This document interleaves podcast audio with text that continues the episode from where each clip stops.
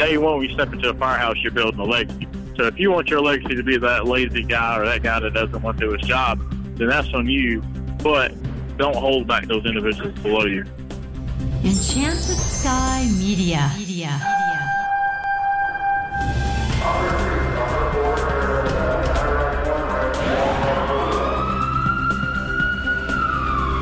From the Federal Resources Studio, this is Code 3, the Firefighters Podcast, hosted by award winning journalist Scott Orr. Code 3 features interviews with leading members of the fire service discussing firefighting strategy, tactics, and other topics you need to know more about.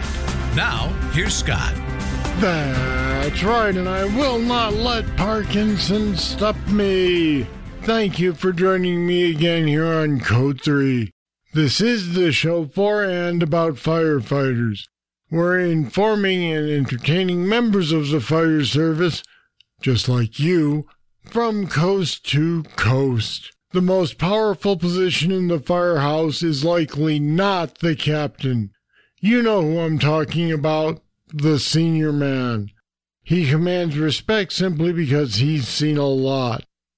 But whether he recognizes it or not, he's also got a lot of responsibility. My guest today is a senior man, and he's here to tell us what that really means and why. Casey Clinkscales has been a firefighter for about 12 years now. He's currently working in Irmo, South Carolina. He's also an instructor with Upstate Rogues. And he joins me now. Casey Clinkscales, welcome to Code 3. Glad to be here. Probies have a lot to learn from guys like you.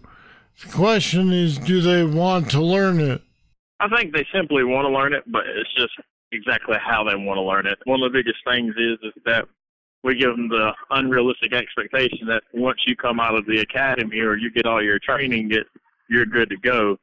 But in reality, you still have much more to learn.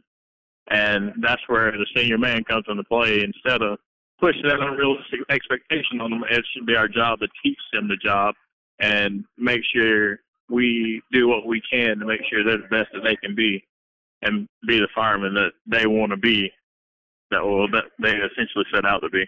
Is there a feeling among longtime firefighters like you that today's probies are not as motivated as they were when you started? No, I don't. I don't think that. I don't think that's the case at all. Everybody knows that day one we're all excited to get on the rigs, and you know we're setting goals that you know we want to eventually get to certain points in our career.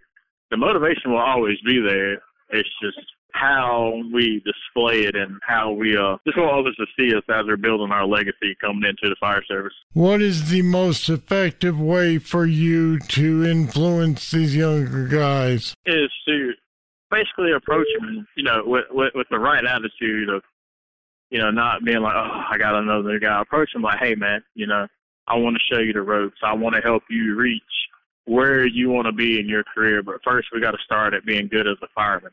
So that's letting them know the standards and upholding the expectations and teaching them the traditions of your department and your crew. And then once you go from there, they'll they'll eventually see, hey, this guy's trying to help me be the best I can be, and then from there on, they'll lean on you in any in any time of need. Are you aware on a daily basis that you're a role model, for lack of a better phrase, that they're looking up to you? Do you have to watch out how you act? Oh yeah, I mean, you definitely have to lead by example because the, the younger guys are going to look to look to you as that senior guy that's been there for a while. I mean, because they're looking for the guys that have experience, that know the organization, that's done a little time on the rig. So you're pretty much their role model, and pretty much how you act, maybe how how they try to act. You know, because they see you get involved with a lot of things. So if you want if you want your your probies or your newer guys to be the best they can be, you got to lead by example. So getting out there checking off the rigs the proper way, you know, repacking your hose lines, checking the halyard on your ladders, and you know all those little things. You know, making sure that you're ready to go and your rig is ready to go because the small things are what help set you up for success in the bigger for the bigger things. I'll be back with more right after this. Federal Resources is a mission critical solutions provider with only one goal to empower and prepare the first responder for any threat, at home or abroad, that they are called on to respond to. Your mission is to protect and defend. Our mission is to make sure you're equipped with the knowledge and training on response techniques to current threats. We'll make sure you know the latest innovations in technology to ensure mission success every time. You look out for everyone else. Let us look out for you. Learn more at federalresources.com.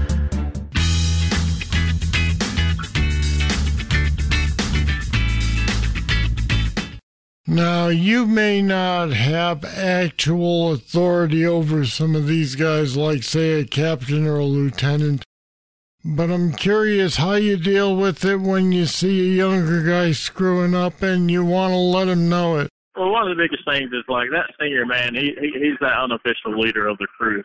So I mean, pretty much. I mean, he has to know the captain's expectations and his standards, and you know, he has to. He he's that he's that ambassador between the officer and the younger guys. And then I mean, you know, you as a senior guy, you're influential to not only the guys below you, but to the guys above you. So if the guys above you see that, hey, my crew wants to be the best they can be, you know, they should want to, and I hope they would want to take the time out and make sure that those things happen. So you as a senior guy, I mean, you you influence the guys above you and below you. Do you ever run into a senior man who really doesn't want that responsibility and would rather not have to deal with it? Uh, yeah, I mean, you you have those type of individuals in your organization, but you, I mean, you as that guy that you know, has that opposite attitude or, you know, reaction towards things, it, it's your it's your responsibility to keep your peers in check. So I mean you have to let them know that, hey, you're the senior guy of this crew or and you know, like these guys are watching you, so your every move they're watching you. So if you wanna I mean, you know, from day one when you step into a firehouse you're building a legacy. So if you want your legacy to be that lazy guy or that guy that doesn't want to do his job, then that's on you.